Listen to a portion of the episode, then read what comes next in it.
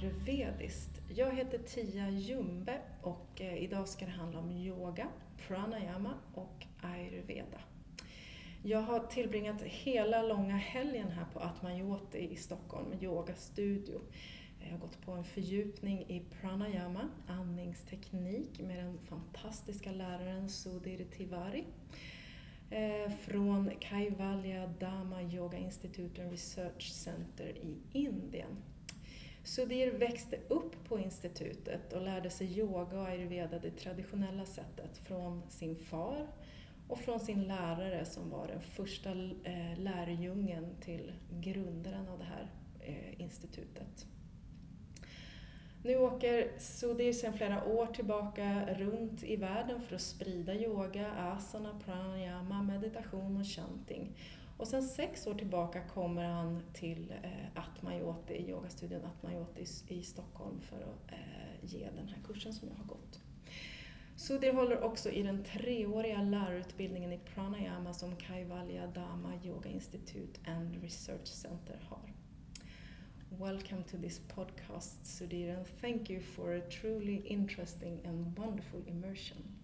Thank you, thank you very much. I was just introducing you here in Swedish, but maybe it's something you want to. Sure. I usually don't like to talk much about myself, but since um, I think it's pertinent, pertinent. Um, I grew up in India and I grew up in a yoga institute, uh, the most uh, ancient yoga institute, which has tradition behind it as well as science behind it. And that's where I grew up, but I grew up like a normal person. And um, while growing up, uh, I learned yoga there. Uh, initially, not formally, but every time there was a class, I was there. Every time there was a lecture, I was there. So it was just natural to be there, and it came with time. Eventually, in 1981, I did my certification from Kaivalyadhama Yoga Institute. However, uh, after that, I did my engineering, and after engineering, engineering in yeah. electronics engineering. And then I went to the US in 1989 uh, to pursue a master's in business administration um, in Philadelphia, and I did my master's in business administration from there. I worked in the U.S. Uh, until 1999, uh, uh, 2000, and from 2000 onwards, I went and moved to Canada in Toronto. So in the U.S. and in Canada, I was basically I had a corporate career, uh, career always. Um, but yoga was always with me. So this is your hobby, traveling around the world. now, not hobby, but it's job, because you know there's a history to it, right? Because my dad, um, even though I was working a corporate job, but he made sure that I was teaching at least once or twice a year. So even when I had a corporate job, I was traveling to France. I was traveling to um, other countries teaching workshops every year but in 2011, uh, my dad he asked me, you know, because he he was he used to travel a lot, and he said he wants to slow down a little bit. So he asked me whether I want to choose this career. In fact, he wanted me to quit my job. so and did you? I quit my job, and uh, then uh, I came full time into yoga. So you teach classes in Canada? Where in Canada no, you stay? Toronto.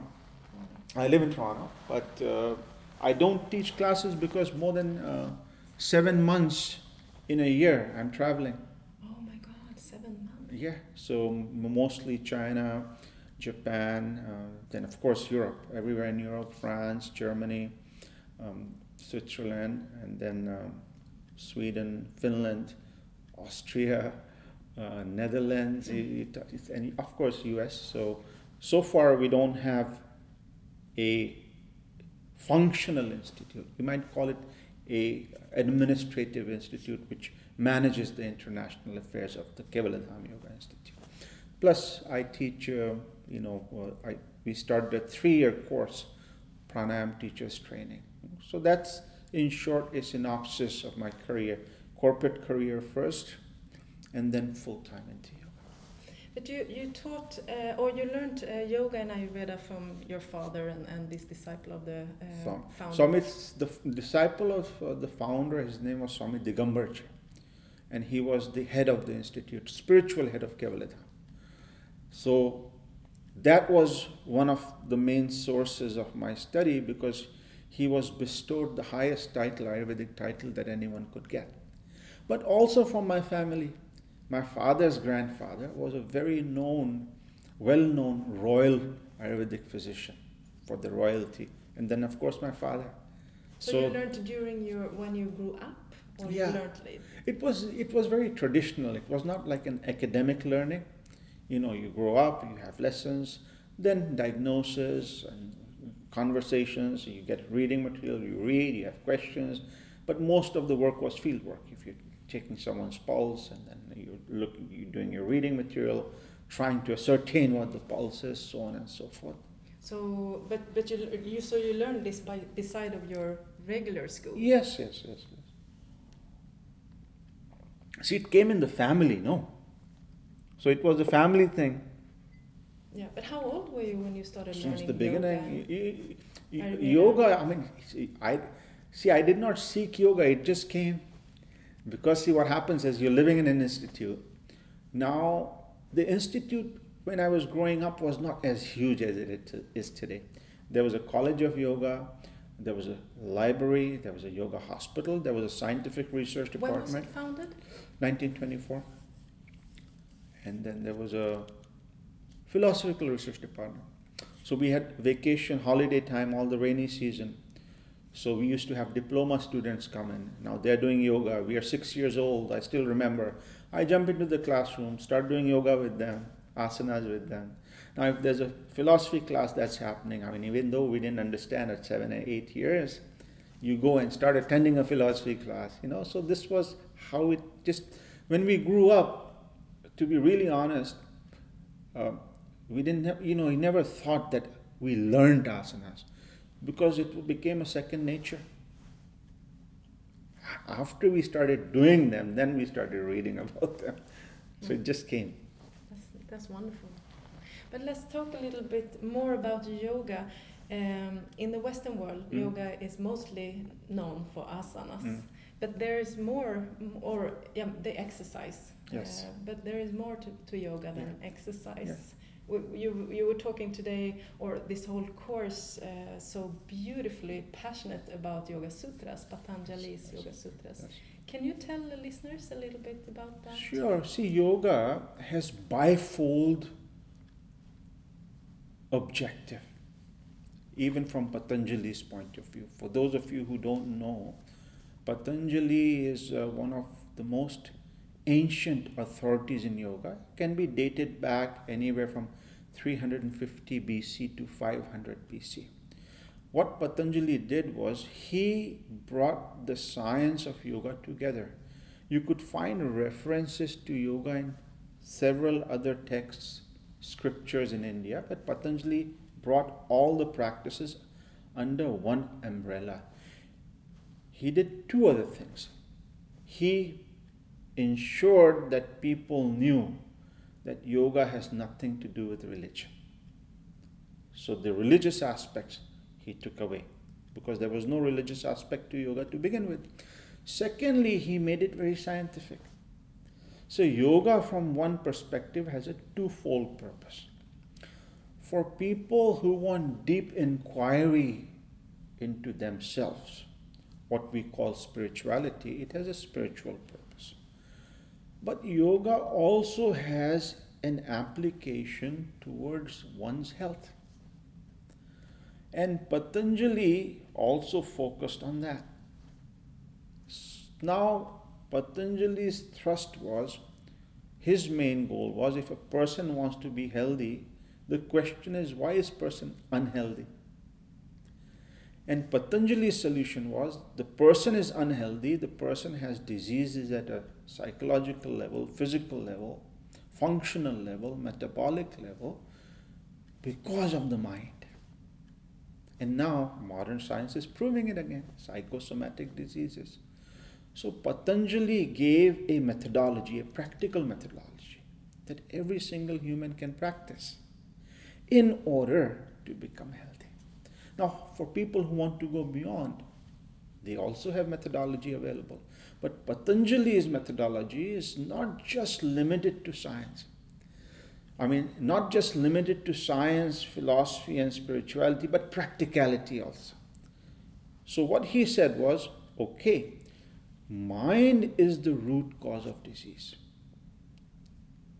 How do you treat the mind? How do you make the mind trained well? And for that, he said, asanas are important, but they are not yoga. You need to go a little bit further.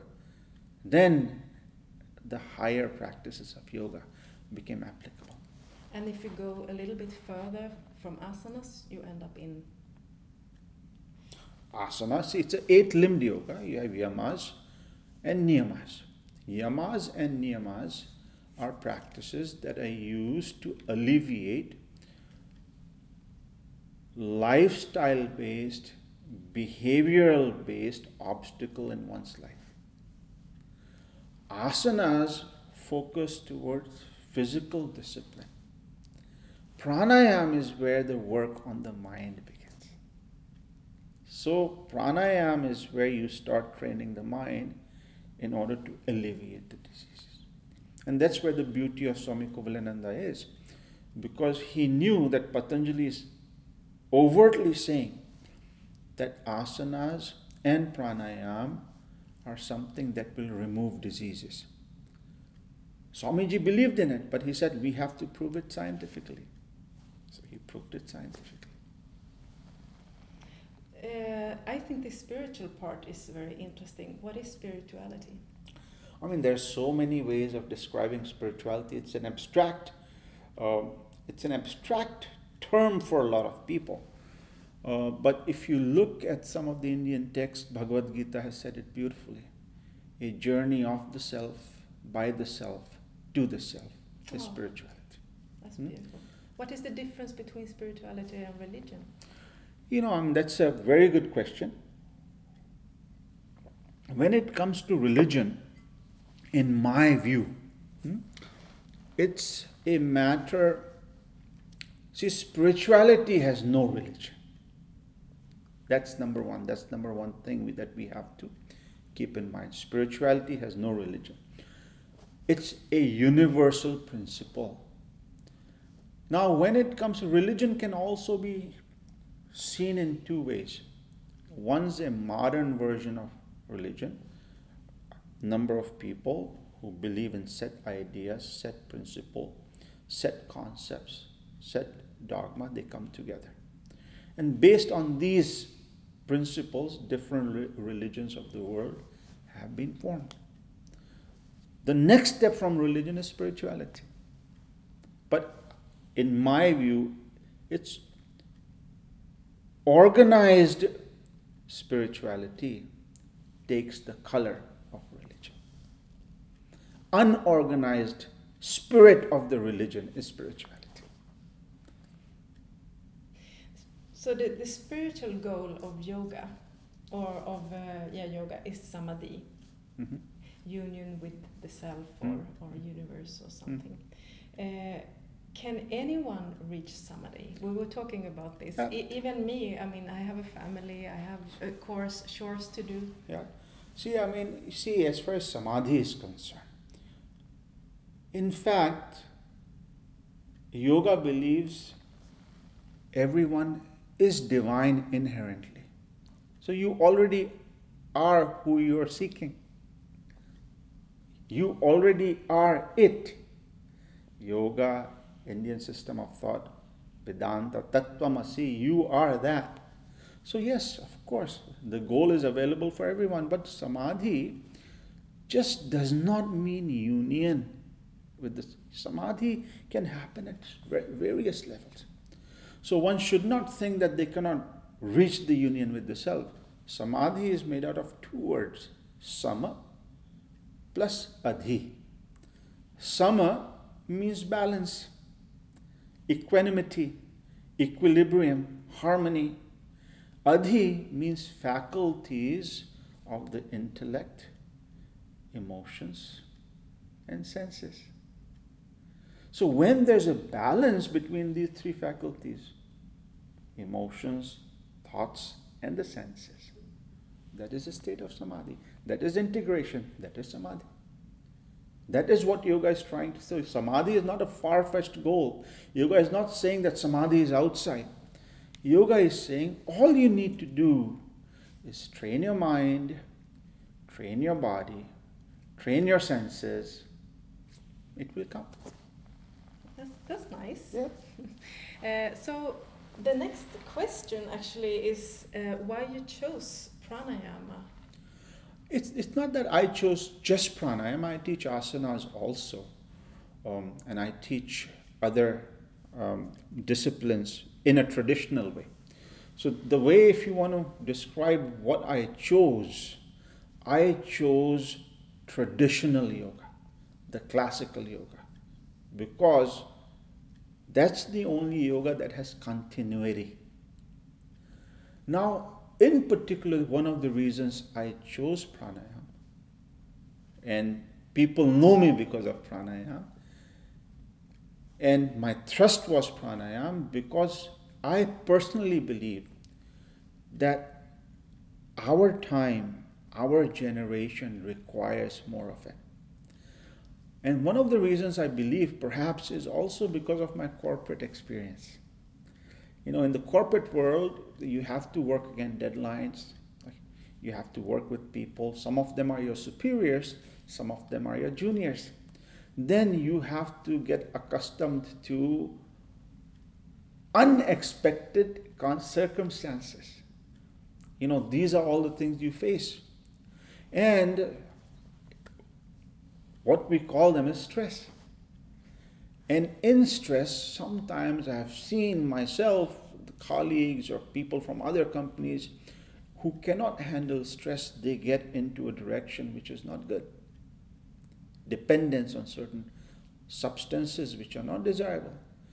And fortunately for me, everyone used to ask me, why uh, these things don't bother you?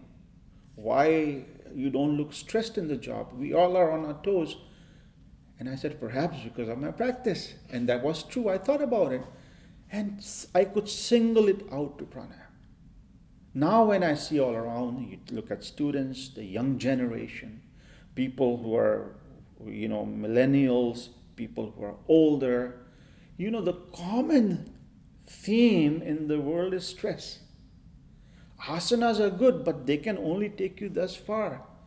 You know, because if the thrust, if the focus of asanas is a perfect body, you may have a perfect body, but what if you're stressed and you're not able to cope with it? And I've seen a lot of people broken everywhere. This is the common theme I've seen every single country in the world stress and the havoc of stress. Now, you cannot remove stressful situations but you can learn how to manage it well. And that's one of the reasons somehow I thought that pranayama, a science, a philosophy, a functional methodology, which has been in existence since time, has its application for the generation of today, past, and the future. And that's the reason I chose it. But in the Western world today, we talk a lot about meditation, that it's so good to handle stress and to quiet the mind. But actually, you say that pranayama is. See, I think I'll tell you one thing. Um, to be really honest, when it comes to meditation, there's a slight misunderstanding in the West. And please forgive me uh, if I may offend people. I'm not intending to do that. What in the modern world, we think of meditation as actually relaxed, relaxative techniques. Because if you go as per the text, meditation, and as per practice, meditation is something that cannot be done, it is something that happens. Meditational techniques are something that you can do. As for meditation, it happens. I give you a small example. You can decide when to go to bed, but you cannot decide when to fall asleep. You can make your bed, you can turn off the light, you can lie down. Sleep will come when it has to come. Same as with meditation. I have a, a personal uh, experience of that. Mm. I mean, only this weekend also, Mm. because when I came this Mm. Thursday morning, Mm. my head was popcorn as usual, Mm. popping, popping, Mm, popping mm, ideas and thoughts and memories and you know everything, like everyone else I think have. Ah. Um, and it was really difficult to sit still and to concentrate on what we were doing. And I was thinking, yeah, da, da. Yeah. Uh, but today, Ah. in this last meditation, it was just quiet. Yes. And and I also after I mean that is also I, I really love I didn't have a regular practice Mm. uh, before this Mm. I will now Mm. but I've always noticed how easy it is to to settle Yes. after pranayama and that is the benefit Yes. of pranayama um, Yes. and that is also what happened you can sit silence Yes. and quiet for as and, long and also, you know, look at it. Uh, look at it. To be fair, a lot of meditative techniques that they talk about today. So they talk about mindful meditation. You know, you have meditations in other cultures also. The primary thread for all the meditational techniques is breath. Pranayama is the science of breath. So, in fact, they're not apart. It's just a way of looking at them. Pranayama is also a meditation. Because, you know, if you look at it from a technical point of view, meditation happens. But in order for it to happen, you have to do certain things. So, pranayama is also one of the things you can do to, for meditation to happen. Mindfulness techniques are also techniques you can do for meditation to happen. There are techniques in other disciplines also. we're talking uh, about happiness Mm. and that is a interesting topic as well Mm. Uh, we are searching for happiness, um, but we're searching outside. Mm. And and you were talking about that we are more happy when our mind is silent. How come? See, see, the thing is, happiness is our nature. The Indian system of thought believes that our nature is happiness. Hmm? Anandam Brahma. Hmm? The reality is bliss and happiness. So it's not something to be searched outside. It's something that we already possess. Why can't we feel it? Because it's covered. It's covered by factors that are obscuring this happiness. And what are those? Now that you can say there's stress from outside, our reaction to stress, so on and so forth. So all you have to do is, is, you know, I can give you a simile of a mirror. When the mirror is full of dust, you cannot see yourself. Doesn't mean you don't exist in the image. The moment you take the dust out, you're right there. But how can people be happy when they are stressed? They have a lack of money. They're left by their husband See, or wife. You see, every system has a way, every system in the world has a way to manage it. So, just as I said, stress cannot be removed, but you can train yourself to handle the stress better and not to be affected by it in a negative way. Yeah, I read about uh, this about happiness before. I thought uh, I got so happy Mm. inside when I read about it Mm. because it was in uh, some Ayurveda Mm. book, Mm. and it said that if if it weren't if it weren't natural for us to be happy Mm. For hum, human beings or humankind, uh, we wouldn't want to have the urge to live, Yes. and then we would die. We, Yes. we, mankind Yeah, wouldn't yes, exist yes, any longer. See, I mean, in, in, in, in the Indian system of thought, there's a beautiful example given. We are happiness. The whole, the whole thing within us is happiness. We are part of the whole. Happiness is our nature. Hmm? So, as I've mentioned in the lecture, the part is always attracted to the whole. Our whatever we possess in terms of thoughts, they are a part of the whole, which is happiness inside. Now, it why does it want to be happy? Because it's a part, just like a part of the earth. If you throw it up, it goes back to the earth. It's attracted by the earth. The fire is attracted by the sun. So the part is always attracted by the whole. Same way, our nature is happy, and hence we want to be happy. But it is us. It's nothing that can be sought outside. It is our nature. All we have to cover is the uncover is the dust. And a good start is try to manage and calm the faculties that increase the stress, increase the emotional turbulence in them. See, once the mind is calm, once the intellect is calm, then stress can be handled nicely. If the emotions are agitated, mind is agitated, you cannot handle stress. And that's where yoga comes in, and pranayama in particular comes in. Maybe this is a good moment for you to give uh, an idea for, for the listeners what they can do if they want to. Yeah, I mean, pranayama is a very important tool and it can be done by everyone. Hmm? Do you have any example for, for ev- that everyone can try? Yeah, I mean, you know, simple techniques. There, there are few pranamic techniques. First one wants to start with a deep breathing. One starts with deep breathing, you know, inhale longer, exhale longer. That's the first step. The second step is try to hold the abdomen slightly in, not tightly in, and use the chest to breathe longer and deeper. That's number two. Number three, what one needs to make sure that they exhale longer than they inhale. These are the three steps you want to do. So that's the basic premise of pranayamic breathing.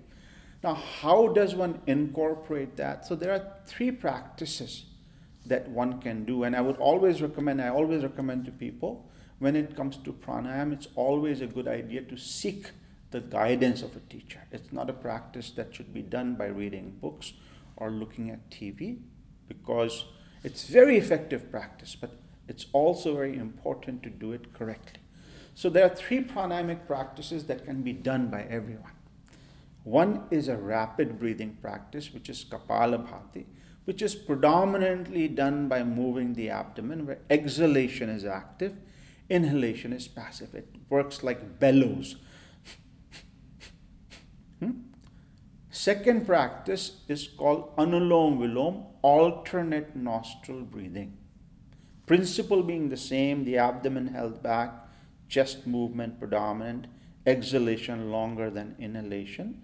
One inhales through the left nostril, exhales through the right, inhales through the right, exhales through the left. That's one round a person of average health can do 10 to 15 rounds on a daily basis.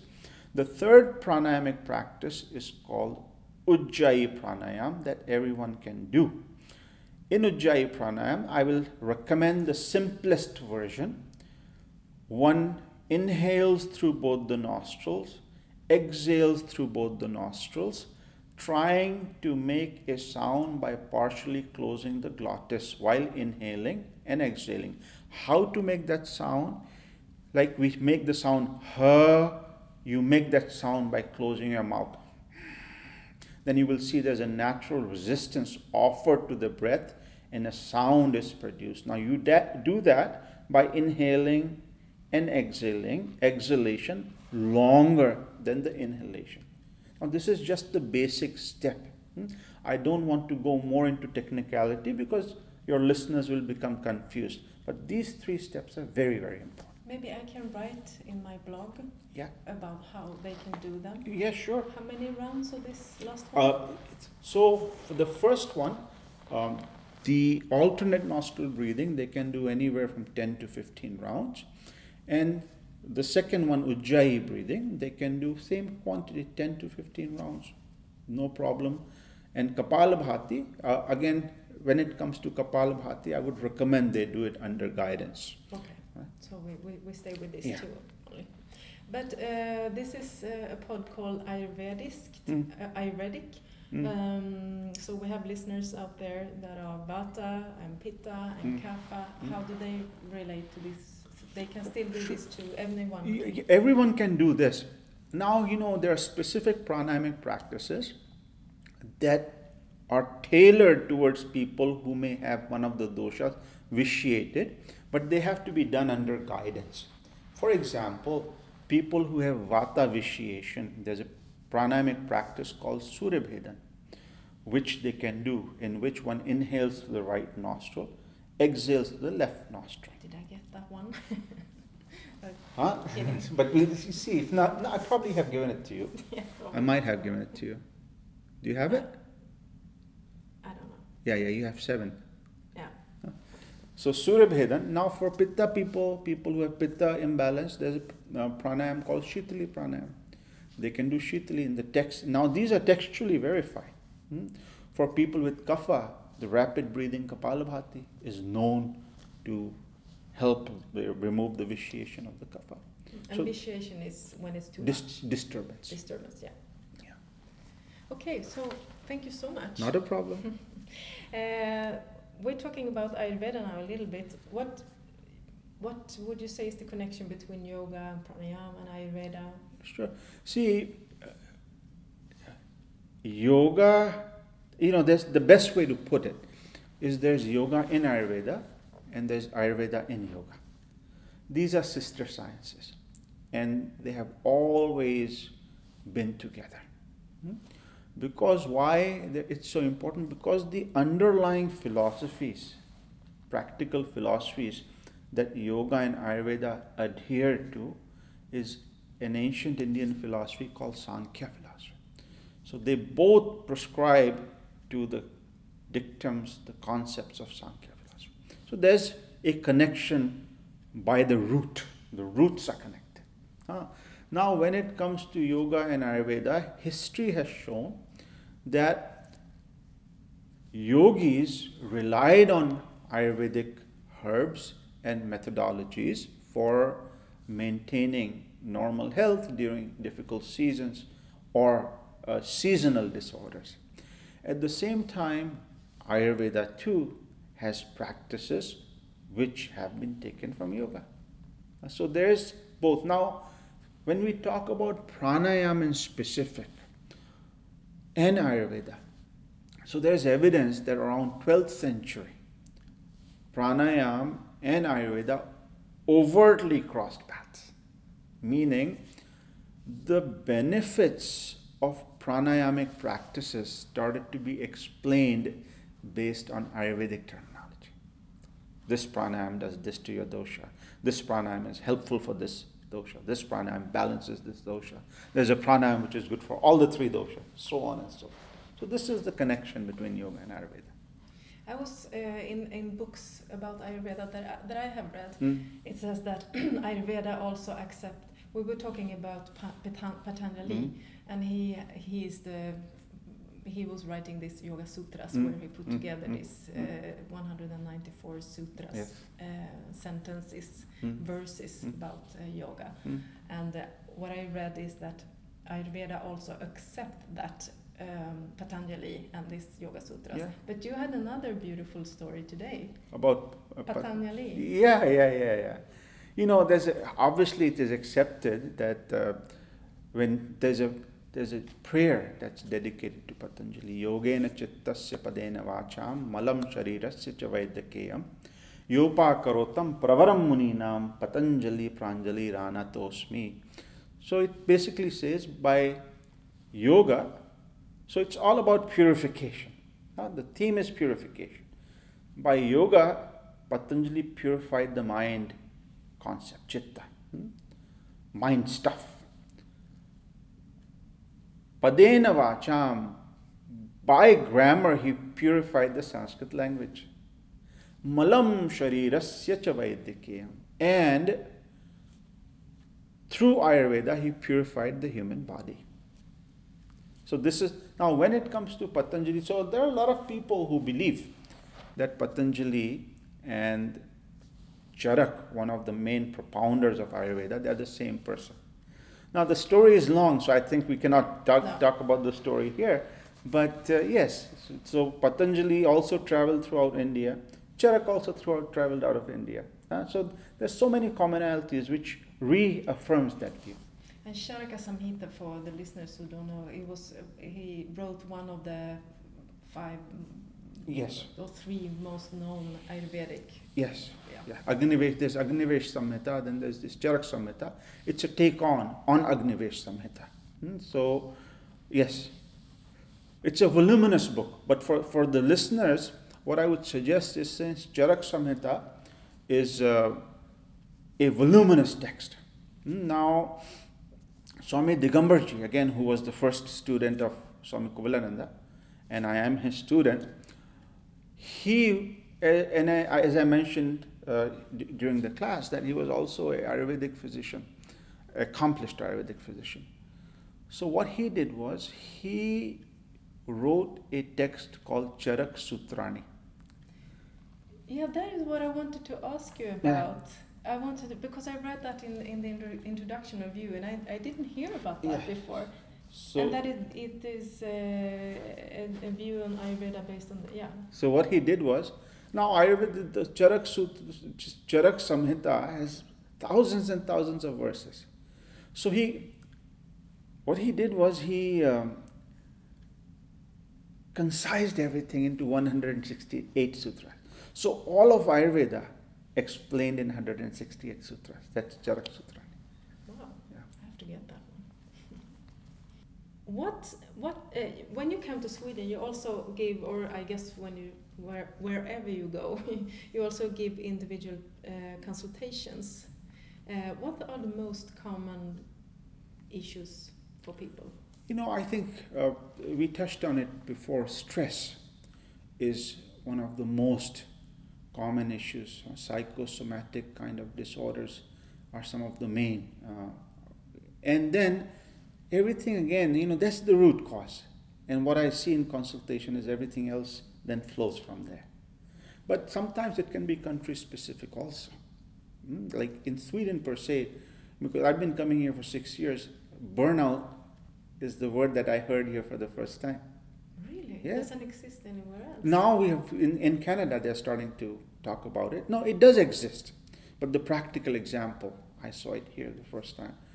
You go to some other countries, then you know the, uh, I'm not going to name it, but now you have uh, you know you go to certain countries, you find uh, fibroids and embryonic cysts to be a consistent problem. And you go to uh, so, but the main theme is stress and anxiety. Uh, sometimes some people may have you know, recovery from cancer, so on and so forth. So yoga and pranayama can help in those situations. Hmm, I was I was just going to ask what what issues can pranayama help with? I mean, what what health issues? Yeah. See, as far as pranayama is concerned, as I mentioned, the, it, the root cause is the mind. And again, you know, we don't have time now, but scientifically it has been proven. So if the mind can function well, see, I'll give you a small example. Anger is an emotion, which is a product of mind. What happens with anger? When you're angry, your face turns red, the body becomes tight, eyes become red, heart rate goes up. If it is allowed to happen for a long time, blood pressure goes up. Isn't the mind affecting the body? Right? Yeah, definitely. So same thing. So this is so what pranayama does is it tackles the root cause. But from an Ayurvedic point of view, now for example, they say this pranayama, a pranayama, will help alleviate vata disorders. Then vata disorders, what kind of vata disorders are there? Now, vata disorders are at a physical level, pain, inflammation, bloating, indigestion, constipation, mental level anxiety, panic, fear. You take pitta problems, at a physical problem, hyperacidity, indigestion, liver problems, hmm, skin problems, mental level, anger. Huh? Mm. Same thing, kapha, congestion, physical congestion, depression, attachment. That's kapha problem. Now, when you talk about pranayam, it takes care of vata, so it takes care of vata problems. Kapha it takes care of kapha problem. The pranayam which help alleviate all the three prop issues. So that's the way, that's the approach. We have. Um, I, I was asking in my social media Mm. for questions Mm. from, from listeners Sure. and readers. Uh, are you ready? We have five. I, I hope I am ready. I think you, you seem to have answers to everything. I hope. so, um, the first question is about menopause. Okay. Uh, can you recommend a pranayama for menopause? Yes. See, pranayama and Ayurveda, they both uh, can help for menopause. And again, please keep in mind this is not for treatment purposes. Uh, we're just talking about a general consultation. So, for menopause, normally the symptoms of menopause are hot flashes, hmm, bloating, uh, you know, sweating, and things like that. So, Shitali is a pranayama that helps a lot with bloating. I mean, with the menopause, especially hot flashes, pitta related issues. And then alternate nostril breathing is also very good. Hmm? In Ayurveda, there's a, tree, a tea which is which is a food supplement. It's food. It's not even. Uh, it, it's called uh, Anantamula or Sarsaparilla. Uh, um, they make root beer out of it. That's that herb is good. Asparagus. Yeah, yeah, yeah. Ah, Mm. shatavari. Shatavari, Ah, yeah. But asparagus people can eat. So these kind of things are good. But and, and is it the same when you're entering menopause? I mean, it's ten years before the. Yeah. See, the root cause is the same. There is a vitiation which is predominantly caused by pitta, then supported by others. Then, the moment, even at the start, if you start with the Ayurvedic treatment and the yogic treatment under guidance, it is possible that it doesn't have to last, you know, 10 years. Because, you know, I know a lot of people, a lot of women, you know, I mean, it's a, it can be bad, and for some people, it's not there. Some people see no symptoms. But isn't that both? I- mean, uh, your uh, menopause is like your mother's menopause. I heard what I heard. Mm. If, if your mother had a tough menopause, you will probably have a tough Mm. or e- or uh, otherwise. Yeah. But also, it's depending on stress and how you live your Yes. lifestyle. I think stress. See, menopause happens. We cannot deny that. And menopause symptoms also happens. That's a known fact. The severity of it varies depending on how people handle it. Some people take it very strongly because they say, okay, that's finished. Now, when the stress levels increase, the, the things will increase, the symptoms will increase. So, in some cases, the whole symptoms can last long. But what I'm trying to say is, if one starts the treatment nicely, and not only yoga and Ayurveda, even if you look at Western holistic or Chinese holistic methodology, there are ways that this can be handled. But if you start early, it doesn't have to last 10 years. So as soon as you feel. Yeah, some- because for example, Shitali pranayama, and in my view, for, for women especially who have recommended it, especially because not everyone gets the same symptoms either. Some people may have more hot flashes, some people might feel more bloating, some people might feel something other issues. But say for example, hot flashes. You know, I told someone uh, one time, you know, the moment you start to get them, do Shitali pranayama. And she gets back to me and says, you know what? It starts to work right away. So it's just, you know, you go into this life, pranayamic lifestyle, it might shorten the duration of uh, the menopause. But there are practices and there are Ayurvedic herbs and foods also. You know, now again, I mean, we don't have enough time to talk about it, but there are certain foods that need to be avoided, especially red meat. red meat. Yeah, red meat, uh, things that may be too spicy, Maybe things that increase pitta. that increase pitta needs to be avoided. Uh, thank you. Another question uh, is about the pulse. Mm. What is the difference uh, between the pranic pulse and the Mm. Ayurvedic pulse? Okay, so pranic, see, Ayurvedic pulse is a pulse that is taught in schools and you can learn about it. And pranic pulse is a phenomena which is intuitively developed and validated by your teacher. Now, what, why is pranic pulse relevant is in the yogic field, yogic field is a field of experience.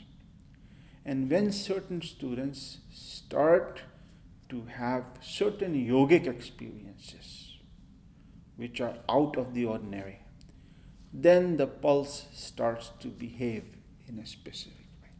So when people refer to pranic pulse, it is a pulse which is related to yoga related experiences. And one has to be proficient to So yogis have their own pulse. In fact, just to let you know, the pulse came from yoga to Ayurveda, not from Ayurveda to yoga. If you look at the origin of pulse, the transition of pulse happened from yoga to Ayurveda. Mm-hmm. The concept of Vata Pitta Kapha traveled from Ayurveda to yoga. So this is the exchange that happened. Nice. um, and the, th- uh, the third or the fourth, the third question, according to Ayurveda, it's about cancer actually. Mm. Uh, do you, you you deal with cancer in your Yes. institute? Yes. Yeah. Um, why do you get cancer according to Ayurveda? See, again, cancer again is a pitta related disorder, supported by vata and kapha. Very simple terminology. Pitta is what causes it, vata is what makes it grow, and kapha is what holds it together. So, at that particular manifested location, there is an imbalance, vitiation, disturbance of all the three doshas. But the root cause is pitta. And again, you go back to the verse in Hatha Pradipika, it's a text, yogic text. It does not say cancer, but it talks about tumors. He says tumors, now we are finding out, could be malignant or non malignant. So, one of the pranayam which calms the pitta down is recommended for that. So, that means these growths happen because of pitta disorder. And is the same with breast cancer? All kinds of cancer to be specific, yeah. So, if you suffer from cancer, can you say anything about particular food to eat or avoid? See, um, and again, when it comes to the system of yoga and Ayurveda in re- regards to cancer, huh? foods obviously you want to avoid, you know, pitta relating foods and too high from a yogic point of view. I'm not talking from a general point of view because sometimes there are commonalities, sometimes there are differences. From a yogic point of view, too much high protein diet is not recommended. Yogic and Ayurvedic? Yes. Yeah. Too high protein diet, red meat and stuff like that, or even like vegetarian sources of protein too high are not recommended. Um, anything that might increase pitta would not be recommended. huh? High amount of sugars are not recommended. hmm? Um, turmeric is something that is recommended. Turmeric, Turmeric. gurkmeja in Yeah. Swedish. That's a magic herb. Turmeric is a very magic herb. Uh, consistent uh, practice of certain pranayamas like shitali and things like that would be very, very beneficial. So there's a whole regimen, but foods that are cooked well, foods that are light and easy to digest is a general rule when it comes to dealing with diet with regards to cancer. And these days one has to be careful, you know, with the artificial hormones and things, you want to avoid those for sure. Thank you. You're welcome. So, finally, uh, I have some personal questions Hmm? to you. I hope that is okay. Yeah. Uh, first of all, uh, you travel a lot. Hmm. How do you stay balanced? It- I, I won't lie. In the beginning, it was difficult because you know sleep uh, becomes an issue. You arrive at a place and you have one day or two days. You start the class, especially places where there's a six-hour time difference or twelve-hour time difference. I just stopped fighting it. Uh, and secondly, What do you mean, stop fighting? stop fighting it meaning I don't fight it. I let it happen. The tiredness, the jet lag? Yeah, I- the first two days I arrive, I make sure number one that I rest and rest and rest. That's number one. But everywhere I go, people know that, uh, especially in China and Japan and Taiwan, uh, I will have two or three hour massage, heavy oleation. Very very important. I have that, so that helps me a lot, and uh, I try to adjust my time well. So three or four days before I travel, I try to sleep at the bedtime of my destination. Mhm. And if I'm on the plane, say for example, if I'm going to China and the flight leaves at one o'clock, so I will make sure I sleep. I'll, I'll tell I don't want any food, I'm going to sleep, that's it. So I sleep a good seven, eight hours. So that when I arrive, I arrive relatively okay. So this I learned through experience. Uh, do you do anything else to stay balanced? You, you know, I do my practices for sure. That's an inherent part of my life. I, no matter where I am, fortunately, for whatever reason, my eyes will open up in between 3:30 and 4:30 a.m. Time difference doesn't matter; they just open up. And when they open up, then I have uh, in the morning time is my practice time. How long? That helps one and a half to two and a half hours. Mostly um, breathing practices and rituals. Maybe asanas, uh, 40 minutes to an hour. So yoga, asana, pranayama, meditation, chanting. Which one are your favorite, personal favorite to? It depends on the time. I like them all as long as they fall within the purview of uh, tradition. Hmm? Uh, pranayam is the one that I focus on more. So it's inherently dear to me. Also asanas, because you know there was a lot of misconception about traditional asanas. But now I'm finding the more and more people are getting exposed to traditional asanas, they feel the difference. And they say, Oh, I wish I knew about this before. So that's my new passion. What is the difference? Traditional asanas strictly follow the protocol of Patanjali. Um, the, some of the other systems have been modified to meet the needs of the practitioner. Here, there's a protocol as per capacity, not beyond capacity. And the principles are different. You're working more on the spine, forward bends, backward bends, lateral bending, stretching, compressing. Hmm? That way, what happens is not only does your spine become flexible, your internal organs and your internal systems get toned up and stay healthy that way. Because health and happiness is the eventual goal. So, that principle I'm trying to incorporate more more. You did asanas, right? Yeah. How did you feel? Yeah, yeah I, I love the classical, Yeah. traditional asanas. Yes, I love it. Uh, k- uh, so the last question we were touching it. Can you tell us about the morning or evening routine of yours?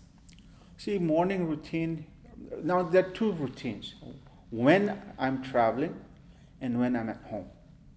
Now, When at home, I have a family, two kids, son and a daughter, wife. huh? And then when I'm traveling, and then when I'm traveling to India. So let's put three scenarios. So when I'm traveling for work, teaching, then morning routine is I would I just explained to you. I wake up early.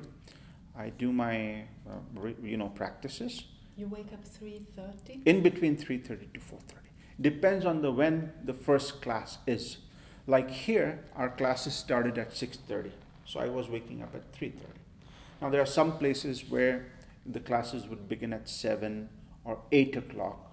If it begins at 8, then I wake up at 4, 4:30. So that's how I time it. I need at least three hours from the class time to wake up time. And then you go to the class, come back mm, from the class, do some reading, eat, and stuff like that. But evening routine is more like, um, you know, obviously food, reading, relaxing, and a short ritual for 15 to 20 minutes. That includes some chanting also. Do you live a strict Ayurvedic life when it comes to food? Not strict. You know, I mean, you cannot be strict.